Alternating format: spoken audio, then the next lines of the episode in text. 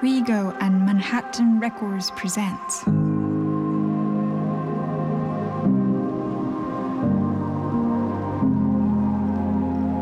Beyond the Music.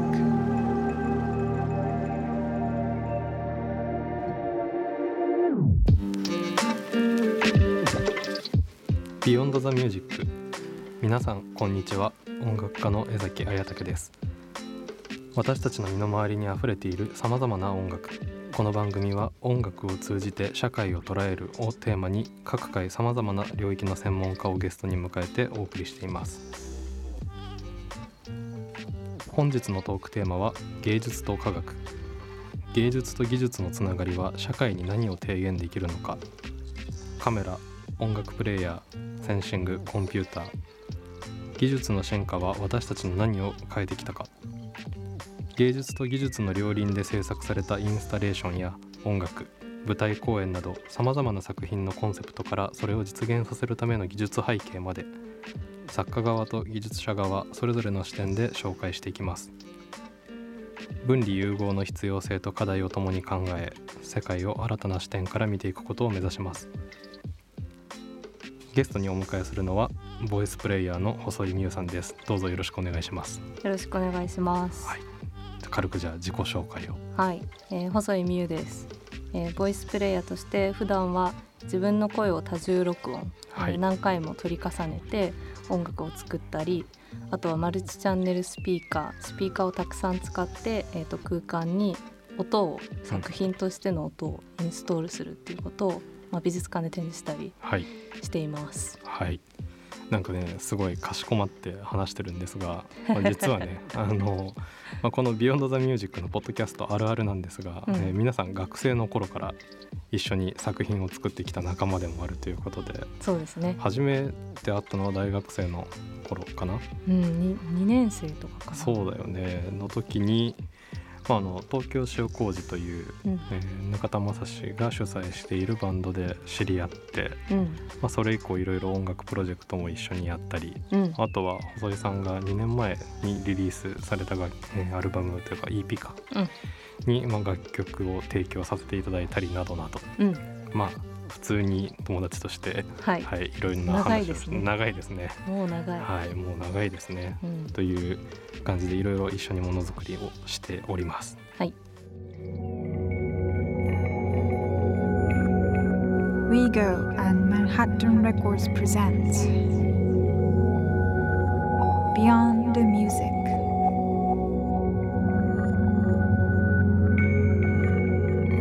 この番組は株式会社ウィゴーとマンハッタンレコード。クリエイティブの原点に出会う学びの集積地学の提供でお送りしています。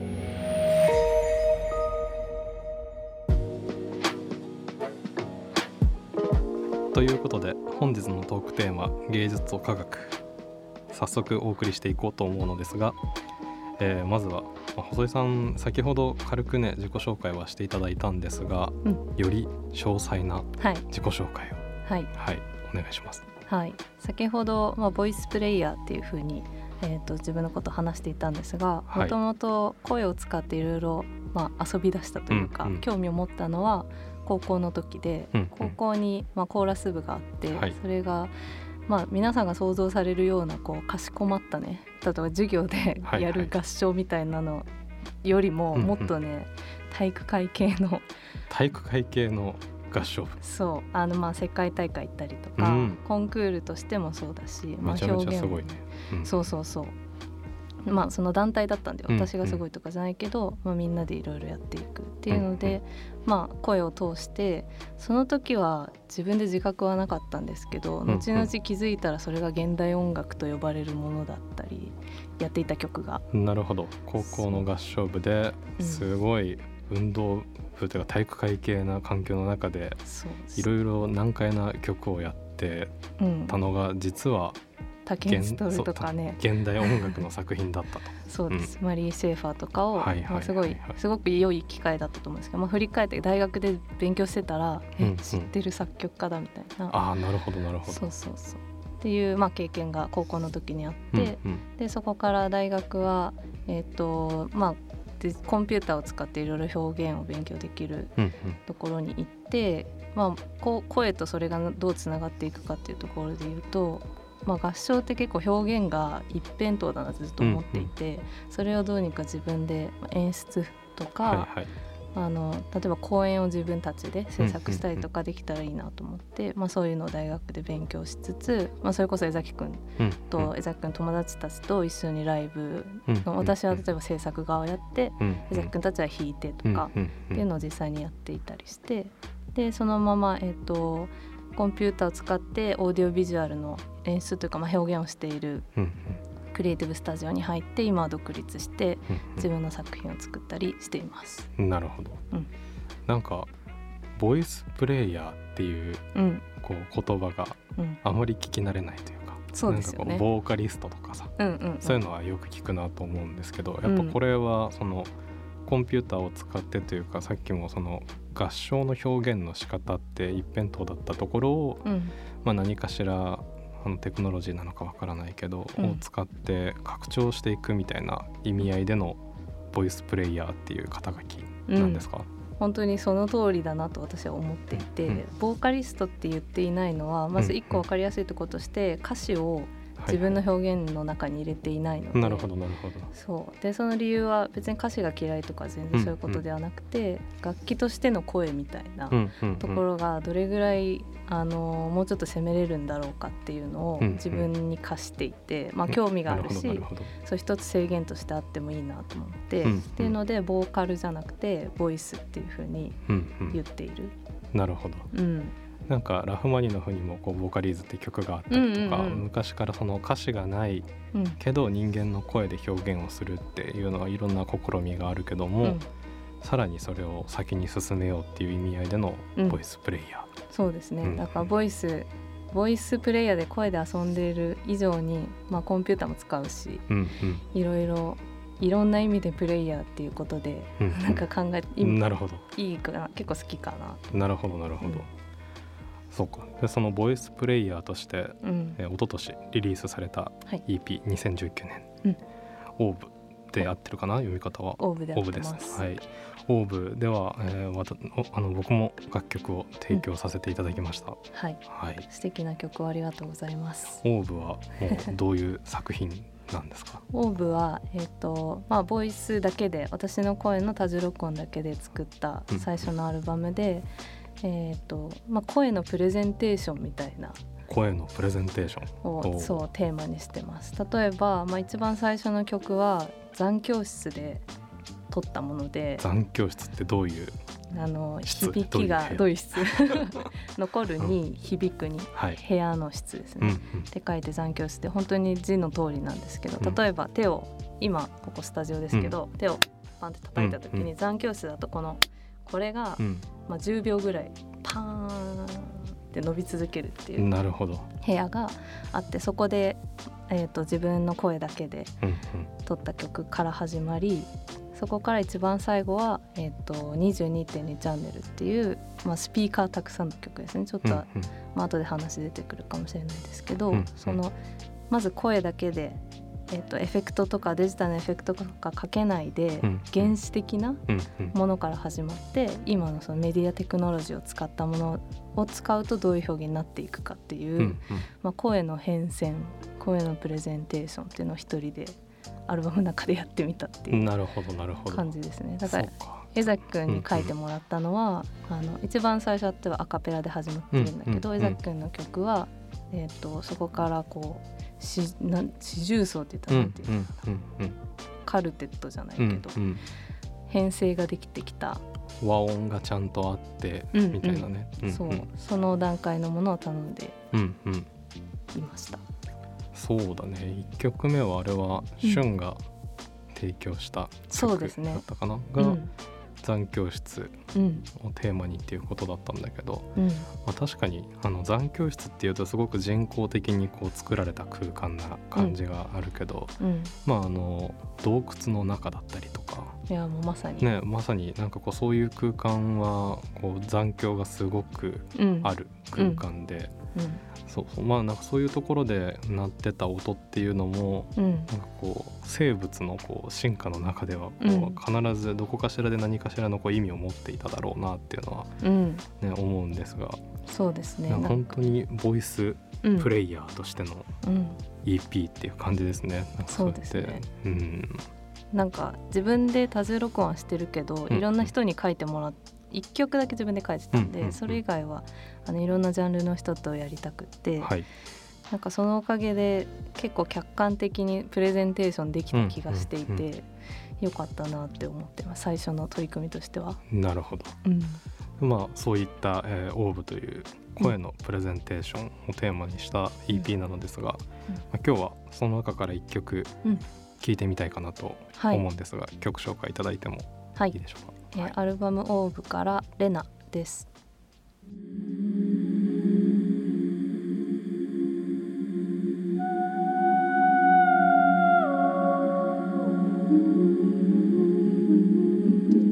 えっ、と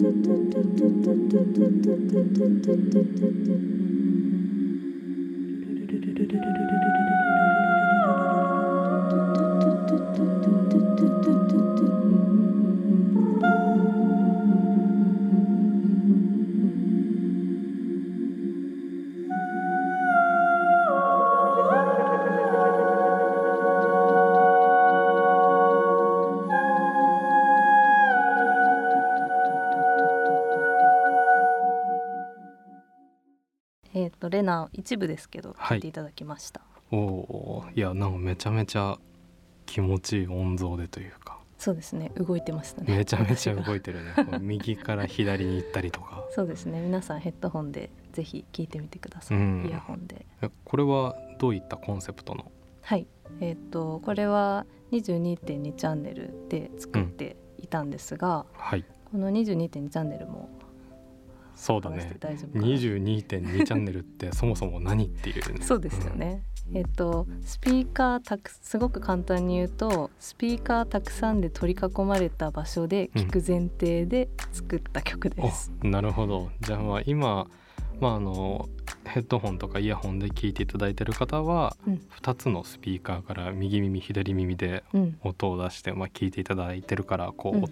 音が右に左に行ったりうんしてるわけだけどうん。スピーカー22.2チャンネルの環境に囲まれると、うん。さらにいろんな方向に音が動いたりするっていうそうことですか？もともとはじゃあせっかくなので22.2チャンネルって何ぞやからうん。ぜひお話ししたいなと思うんですけど、まあ、すごくちょっとスピーカーというか音の再生方法をかなり遡ったところから話してみます。まずあの音を再生するっていうのが発明された時って、多分蓄音機とうんかうんうん。だと思うんですけど、それはモノラルって呼ばれてスピーカーが1つ音が鳴る場所が1つでした。でそこからえースピーカーが2つに増えてそれがステレオって呼ばれる、えー右よく本当に皆さんスピーカーって聞いた時に思い浮かべるような、ね、2つうん。の絵を浮かべるよね、だし左側に1個と。蓄音機っていうとなんかあのビクターの犬が あの一つのねラッパみたいなところから音聞いてる、あれがモノラルで。そうですね。でまああの今スピーカーって言った時に想像するうん。左と右に1個ずつあるっていうのが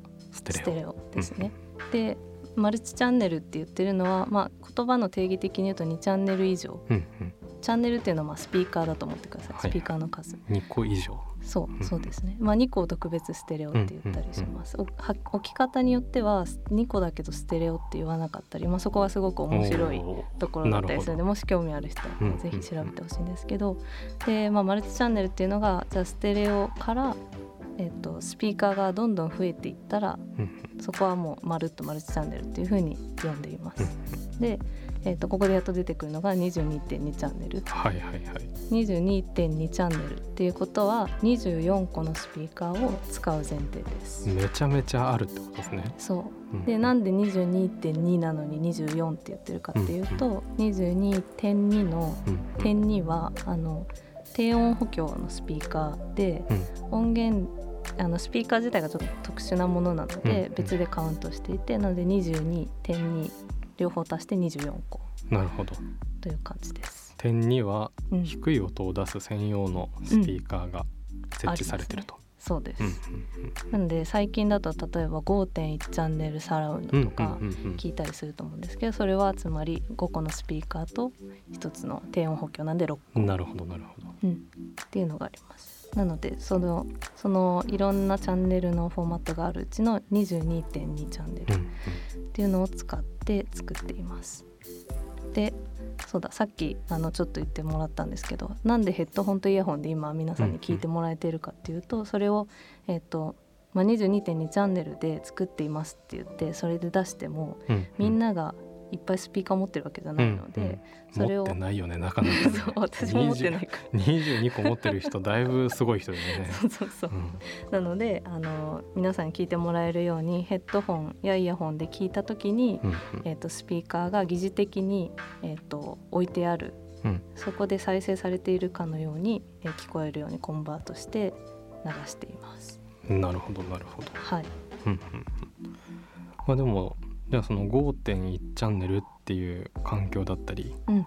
まあ、22.2チャンネルっていう環境だったりっていうのがこう、割とこう一般的、まあ、特に5.1チャンネルっていうのはなんか家電屋さんとか行っても5.1ねそうですね。チャンネル対応とかうん。いろいろ書いてあるけど、うん。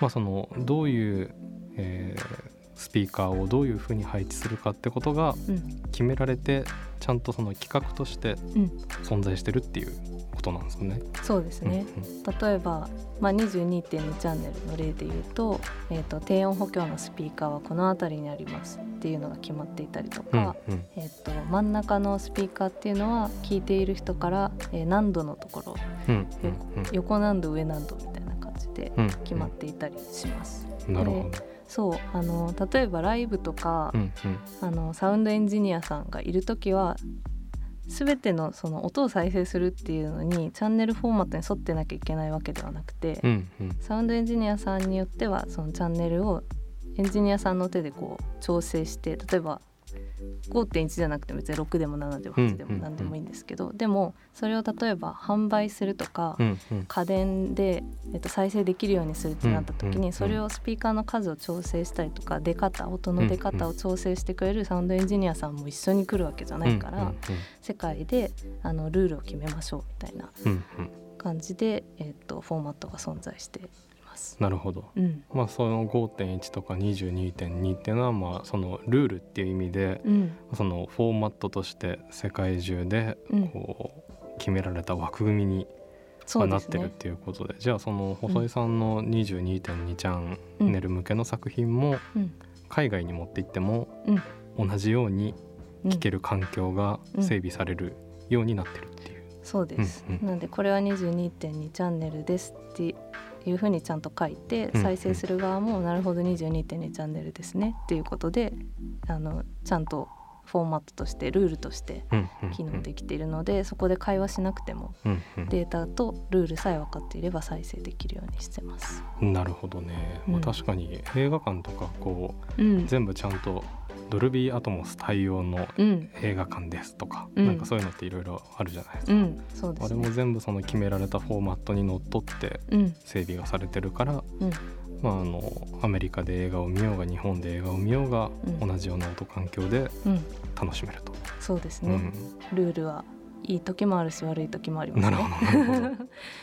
で最近だとそのあの AirPods Pro と Apple Music の組み合わせとかだとうん、あの空間オーディオっていうものとかも出てきてて、うん、なんかあの仮想サラウンド環境。うん、あのステレオ、まあ、AirPods とかはこう左耳に一つ右耳に一つなんでステレオ環境なんだけどうん、バーチャルで複数のスピーカーがあるような環境を作ってくれて、うん、まあ、あの実際に僕もその Apple Music で聞いてみたんですけどうん、あのドラムがこうちょっとみ右斜め前くらいの方から聞こえてきてうん、で鍵盤が左のちょっと後ろの方から聞こえてきてみたいなうん、なんかまあそういうことができるようになってきた、うん、そうですね。そうそう世の中なんですが、そうですね。それもその一つのルールにのっとって作られているから、うんうんそういうまあ変換ができるっうんうんうん、ていうことですね。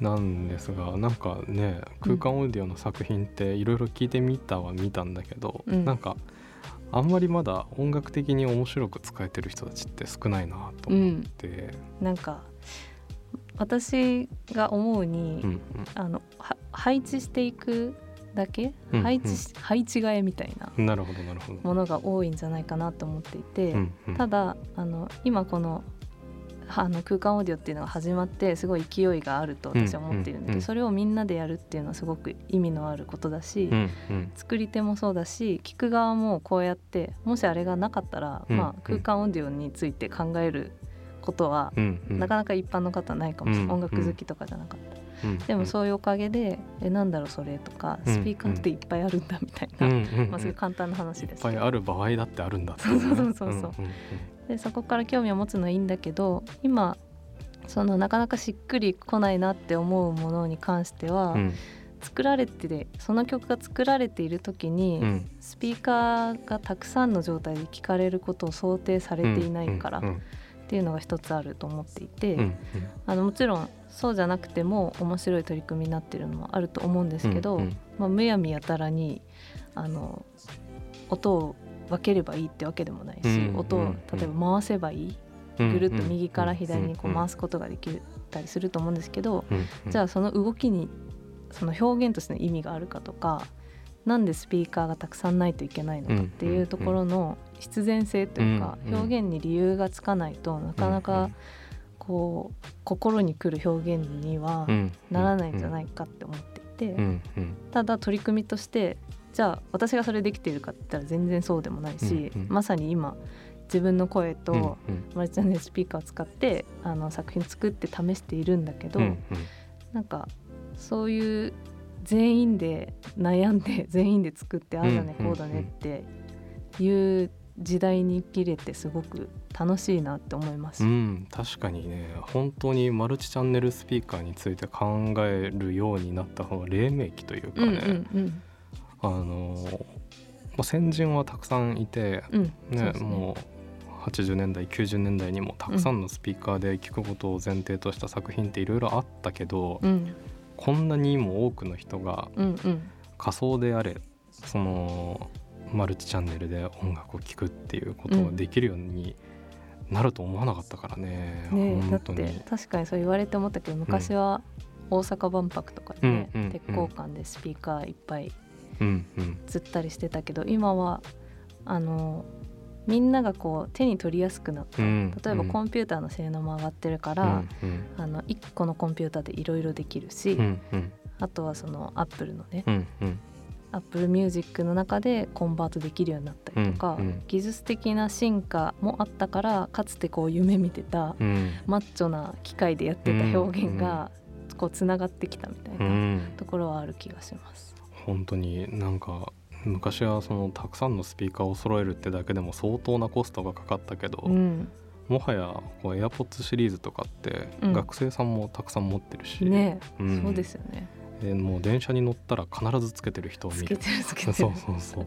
もうなんか有線もあんまり見なくなって、いやそうね。スタジオとかしか見ない。いや本当に本当にみんなあの無線の、まあうん。特にアップルのイヤホンをつけてる人たちすごく多いなと、うん。ね、思うんですけど、うんうん。まあ、でもやっぱ本当先ほどもこの黎明期だって言ったように、うん。なんかとりあえずまだできるようになったっうんていうだけで、うん。なんかできるっていうことと、うん。まあ、表現をするっていうことは切り分けて考えなきゃいけないっていうのはなんかまあすごく思ってて、うん。うん。なんかそこが一緒になっちゃうとうん何が表現で何が機能なのかとかが分かんなくなっちゃうから、そこはまあみんなで手探りでやりつつこの表現はなんだろうな機械をただ鳴らすだけじゃできてないなとか、このアーティストじゃないとこの使い方できないなみたいなその小さな差がいつ出てくるかすごい楽しみ。確かにね、うん。うんうんうん、でもステレオも、まあ、今こうやってマルチチャンネルとかバイノーラルとか空間オーディオとか言われるけど、それまでずっとステレオで音楽ってうんうん。こう流通もしてきたし、うんうん。再生も作るのもそうだっうんたし、ステレオがいかにすごいかっていう話もあると思うんですよ。うんなるほどなるほでど2チャンネルの世界うんでそれだけこう2チャンネルスピーカー2個の中にうん。2個だからって言って別に立体的じゃないわけじゃないうんうんから、その制限の中で世界を作ってきたっていうのはそれはつまりマルチチャンネルが始まったらもっと長い歴史が生まれるんじゃないか、うんステレオでこれだけけあるから、うんうんうん。うん。って思います。確かにね、いやでも人間の耳はまあ2個だけど、うん。でもその耳タブ的なことを考えると まあマルチチャンネルなわけじゃない、そうだね。結構な精度でうん。こうプリウスぐらい静かな車でもさ こう右後ろからプリウス来てるみたいな。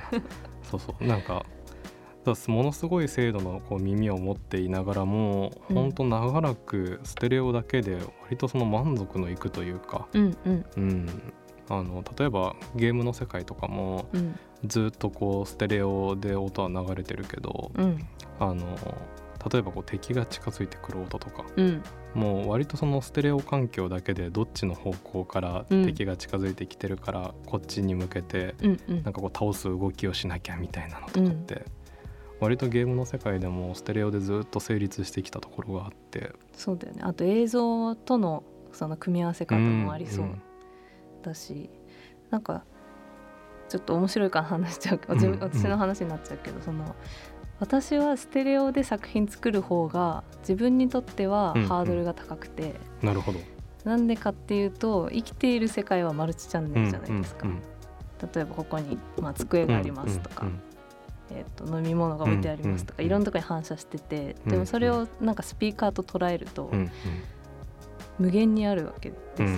うんうんうんでそれを2つのスピーカーの中でこう作るっていう方が難しい、はいはいはいだから。まあ、圧縮するような形になるというかなんて言うんだろうね。そう。だからシンプルに機能的に配置し直す以上に、うんうん。あの作る人とかエンジニアさんの頭の中で解釈して、こう作り直すみたいなイメージがあって、うんうんう私がサラウンドとマルチチャンネルでやる理由はすごくシンプルに自分がこう感じている生きている3次元の世界をそのまま表現できるからって思っていたりして、なるほどね。そうだからもっとハードルが下がるんじゃないかって思うんですよね音を作る。ああなるほどなるほど。うんうんうん。確かにねうんあのー今音楽をやっぱステレオミックスで作ってる身としては、うんうんそうだよ例えばそのドラムの音とかもうんなんかハイハットと,、えー、とキックはセンターでみたいな。あんだけ音源あるのにすそうそう。そごいよね。うなんか本当はそんな風に聞こえないけど、うんうん。なんかステレオ環境だとこの音は真ん中にうん。無理やり置いちゃった方がかっこいいとか、うんうん。なんかそういうのを解釈して、まあ、表現してるわけだもんね。うん。うん。エンジニアさんがよくその音を本当にただキャプチャーするんじゃなくて、うん。撮ってた時の雰囲気とか、うん。なんかそういう物事記録するんだみたいなあのを聞いた時に、うん。なるほどなと思って。すごいハッとさせられるねそうそうそう。ね。ん。なんか本当だからステレオで作っている人たちって本当にすごい変換器を頭に持ってるんだなって、なるほどね。私はマルチでしかやってきてなかったうんからうんうん。思ってます。でもなんかこうああやって新しい機能というか、マルチチャンネルのものを再生できるようになりましたとかなるとうん。やっぱりそのクリエイターとしてはうん。すごい飛びついてみたくなるというか、ただなんかそこを最先端っていうだけでこうそこに乗ってみたいなっていううん。好奇心もあったりして、うん。そう。でもあの実際あのこのポッドキャストを収録する前に、うん。まあ、あの学生さんの前でうん授業をしたんですけど、はい。まあその時にあの細井さんからすごいパンチラインが言ってもいい出てきてですか、あどうぞどうぞ。はい。まあ、最先端の技術は必ずしも表現ではないと。はい。いやーこれはね話をしてましたね。あの背筋が凍る あのパンチラインですけど、最先端ですっていうのうは、ん。まあ売り表現ではないからうん。それをこう掲げることにすごくなんか危険な香りをしまうすよね。んうんうん。それがね、ね、空間オーディオに対応しましたっていうからじゃあ自分の音源空間オーディオに対応させちゃおうっていう発想はうん。表現ではないっていうことなんですよね。だからその空間オーディオっていう、まあ、そのマルチチャンネル環境でうん。何をやったら面白いのかっていうのを根本から考えてうん。出されたものじゃないとうん。それは全然表現にはなっていなくてうん、てって思いました。思うよね、うん。そうだよねっていう。そうですね、なんかその技術が最先端ではなくなる時も来るうんうんことを考えると、何が表現かっていうのは今のうちから考えたいって思います。なるほど。WeGo and Manhattan Records presents Beyond the Music. まあというわけでその最先端の技術は表現ではないという、まあ、パンチラインが、まあ、生まれたんですけどうんぜしまいました。ね まあ技術が更新されてもその表現が成立するかっていうのが、えー、と技術を使った作品を作る上で重要だと思ってます。なるほどなるほどまあでも絵画とかはねまさに、もうそういった言葉がドンピシャでハマるというか。そうですね。もう有名な話だけど、例えば写真が生まれた時の話、うんうんうん。あの昔は写真がなかった頃はうん。絵画を使って、えーいろんなものを記録していた。うんんですけど、写真が生まれてしまったら、うんそれまでこう写実的に描いて記録していたりとか、まあうん。表現というか芸術として扱われていたものが、写真の登場によってものすごい詳細に記録できるようになってしまって、じゃあかそれまでこう写実的に表現していた絵画はどこに行くかっていう話があって、その結果写真ではキャプチャーできないもの、うん。例えば新象風景うんとか、うん。この景色を見た時に、まあ、カメラではこう映るけど、うんうん。えー、と自分の心はこう感じたとか、うんそういう抽象画が生まれたりっうん。ていうのが、あの近い話としてあるなと思ってうんます。うん。確かに。うん。もともとやっぱりこう肖像画的なものを見ても、まあ、絵画に求められていたのは、まあ、いろんな機能があるにせようん。正確に物事を捉えて保存するっていうのがこう求められてたんだけど、まあうん。それがもう完全に写真機の登場以降はうん。取って代わられてしまって、うん。だとすると何を残すべきなのかっていう点で、うん。そうまあいろいろ印象派の作品だったりとかってもうもはや正確に風景を捉えてるわけじゃ全然ないうん。けど、そう。でもなんかすごく素敵だなって思うというか。うん、なんかそのあこういう気持ちだったのかなって思わせるのってうんうん。すごいよな、そういう作品が作れたらいいなって思いますね。うん、だからねどんだけその1億画素とかのカメラが出てきても、うんもうモネだったりとかの作品はなんかすごく素敵だなって思えるというか、うん。そのテクノロジーがどんだけ更新されてっても、うん。やっぱりその心象風景を描くとかこううん。印象派的なもののこうものの捉え方っていうのは廃れることなくうん。今でもずっと素敵なものとして残ってるっていう、うん。うん、なんかその一方でうん。そのフェルメールの例とかを見ると、あのカメラが登場したからこそうんうんうん。光を正確に捉えることができるようになったっていう、うん。なんかフェルメールはこう光の魔術師じゃないけど、うん。なんか同じ人間なのにこんなに光見えちゃってんのっていうのをね、あの作品見るとね思うんですけど。光ってますもんね。そうそう。だけどあれもあのフェルメールがめちゃめちゃ目がすごかったっていうのは、まあもちろんあるかもしれないんだけど、うん。あのフェルメールが実際その写真機を通じてうん。光の入り方を科学的に分析して絵画に落とし込んでたっていうことが、うん。まあ、あの研究で明らかになってて、うん。まあ割と本当写真のトレースじゃないけど、うんうん。そうそう光の入り方とかは本当テクノロジーを活用して描かれた絵画がフェルメールの作品だったっていうことを考えると、そうですね写真が出てきたから全然違う表現しちゃおうっていう人たちと、うん。テクノロジーをじゃあ使ってさらに写実的なものをブラッシュアップしようっていううん。なんかこう双方の流れが出てくるのはすごく面白いなと。うん。なんか芸術と技術が別々にあるっていうよりもどっちかがお互いをこう刺激しているというか、うんまあ、引っ張っているのか近づいているのかわからないけど、うんうんこっちがあっちに行ったらじゃあこっちはこっちに行ってやろうっていう,、うんうん。こう間接的になのか直接的なのかわからないけど、うんうん。必ず表現にするにあたっては、うんうん。まあ、表現するためにはツールが必要だったりするので、そのつながりがあるのが芸術と、まあ、技術とか科学とかうんうん。の面白いところかなと思います。今日のねテーマである芸術と科学だけど、うん。そうだからこの芸術が、まあ、科学の進歩によって形を変えることもあれば、うん。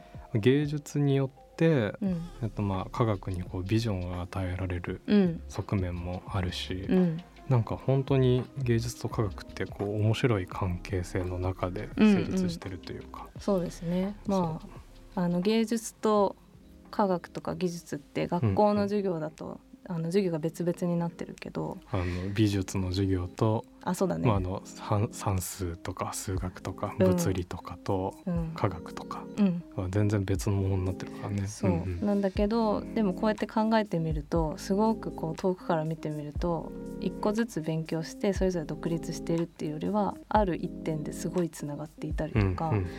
するのが、まあ学校では正直分からなかった。うんうな、ん。自分が勉強してる時ってまあ技術の授業は技術うんうんの授業、うん。で教室移動してみたいな話だったんだけど、そう自分がこうやって社会に出て、うん。あの芸術と科学っていう分野で作品を作ったりしてうん初めてその近さに気づいたっていうか、うんうんうんまあ、遠いようですっごい隣にあったみたいな、めちゃくちゃ壁薄かったみたいなところがあったので、まあ、ぜひ自分の作品を通してもそういうところに気がついてほしいと思いつつもしこれ聞いている方でね、あのもしかしたら近くにあるかもって思ったらぜひもう一歩踏み出して技術の興味ある人はちょっと芸術見てみたりとかうんうん。してほしいですね。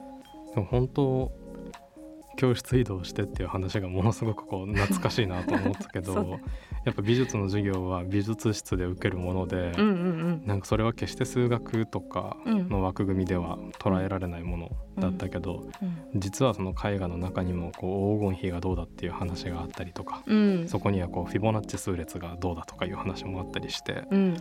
なんかそのげ美術の授業を受けてる時だってそうやって技術の話だったり数学の話だったりとかをうん。考える余地というか接点を見つけるうんうんあの余地はものすごくあるなと思ってて、うんなんか本当に僕も若い頃からうん。こうそういうこう学問の捉え方うん。ができるとうん。もっと楽しかったんだろうなっていうのはすごい思ってて。でなんか最近それこそそのデジタルアートとかコンピューター、うんうん。プログラミングを使って何か表現するものが作品として出てきたりしていて、それを美術の授業で扱っていたら、じゃあそれどうやって作ったのってなったら、まあ、コンピューター出てくるし、うんうんうん。プログラミングって絵も描けるのとか、うんうん。うんそういう話に今なら、うんうん。あのななるし実際になっているっていう話も聞いているので、うんうんなんかすごく本当さっきのあの音の黎明期の話じゃないですけど、うんうんうん。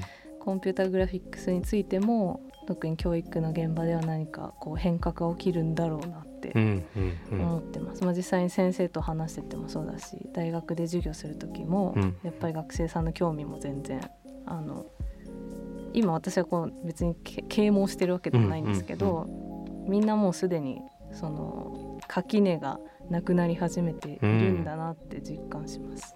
確かにね、でも本当にこうやってみんながこうスマートフォンを持ってっていうこう時代になって以降うん。なんか意識してないけど、うん。なんか軽々といろんな垣根を飛び越えてう表現をしたり、まあ、あの創作したりっていううん、ことがこう当たり前に行われてきてるんだけどそうだね。そうなかなかそのアカデミックな分野というか、うん、学校教育っていうのはそこについていっていないというか。だから私たちは学外でいろいろやってたんだろうねって思った確かにね。今あのまあライブ演出したりとかね、うんうんうんうん。なんかそうだったのかもね。そうだね。いまあ本当美術大学だったり音楽大学っていうところも、うん。なんかそういう領域間の分断みたいなのって凄まじくってう、んなんか横断してるようで横断してないというか。うんうん。ななんんかか校舎違ったりすいるもんね。やそうそう。まあそう校舎が違うのはまあシステム上の問題なのかもしれないけど なんかあの音楽に興味がある人たちは別に美術に興味があるわけでもないし、美術の人が別に音楽に興味があるわけでもないし、うん。うん、なんかやっぱその根深くうん。はい美術は美術。うん。音楽は音楽、選択制の授業ですっていう感じのめちゃめちゃその雰囲気で残っちゃってて。うん。でも一方で活躍してる音楽家の方々とかと話をしてると、やっぱあの時のあの人のアートワークは写真家は誰々が撮っててみたいな。でなんかこう服飾はこううん。誰々のデザイナーでみたいな、そうだなんかそういうアートとしてうん。なんか広い意味でのアートとしてうん。作品を捉えることができてるなと思うんだけど、うんうんなんかそれってなかなかやっぱその学校に閉じこもってるだけだとなんかできなかったなっていうのはねすごい思う。ん。うまあまたやりましょうね。何かしらね。ね。う、ん。続いろけましょう。いろと。そうですね。うん。Rego and Manhattan Records present Beyond the Music.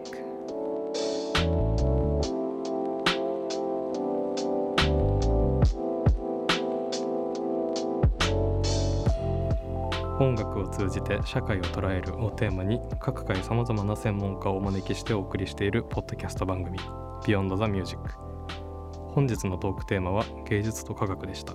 いかがでしたでしょうか、いやなんかこうして、まあ、大学の時からね、うん私は割と科学寄りで、うん、はい、江崎君は芸術とか音楽寄りで、うん。だったけどお互いこう垣根を越えてうんやってきたことをまとめてこう話せる時間が持ててすごく良かったなと確かにね。思うし、まあ、これは個人的な話、うん。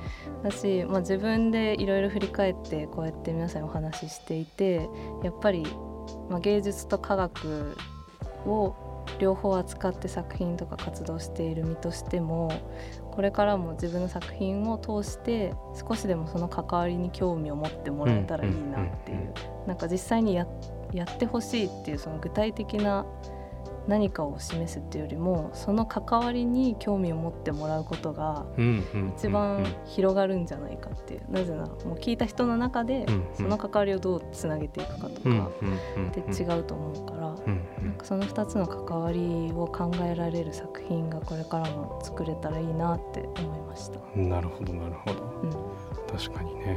うん。まあ本当細井さんの作品はそのまさにその芸術と科学の関わりについてうん。考えさせられる部分がたくさんうん。あるし、うん。まあ、またその音楽作品なんだけど、うん。まあ、あのやっぱ上演される場所というかうん。展示される場所がうん。美術館だったりっていう、あの空間である場合もうん。あるっていう点でこう関わってる人のなんだろうこう種類というか、うん。まあ、なんかキュレーターさんとかきっといるんだろうし、うんなんかこうそういう通常の音楽鑑賞からは得られないようなこうさまざまな関係をこう見出せるうん。作品の展示の仕方をしてるなと思ってるんで、うん。うん、なんかぜひね作品とか見に行って。ね。ね。見に来てくれてるし、やっぱりなんだろうな。ミュージシャンの枠をみんな超えたいし、うんうんっていうかそもそもミュージシャンって何みたいなところがうんうん。私たちってすごくなんか垣根を越えやすくなった世代でもあるから、なんか問い直して自分たちでやってみてるんだなと思うんっていて、うんなんでこれからねこれを聞いた人たちに刺激を受け取ってもらえるようにうんうん。トゲトゲでいないとね なんかこそうやって語って終わりたくないなってすごい思います、確かにね、ううんんうん、語るのは簡単だけどそうね。やるのは難しい。よ、ね、やるのは難しいよね。そうなんだよね。本当に難し批いですよ。判するのも簡単だけどやるのは難しいしね。そう、うん。スピーカーもたくさんないし。ね。いやでもねね。これからやっぱり技術は必ず進歩していくから、うんうんうん。それを受けてどうやって表現していくかはずっと考えられるいいテーマだと思って、うんうんうんうん、確かに、うん、過ごしたいなと思います。はい。それでは「 Beyond the Music また次回をお楽しみに。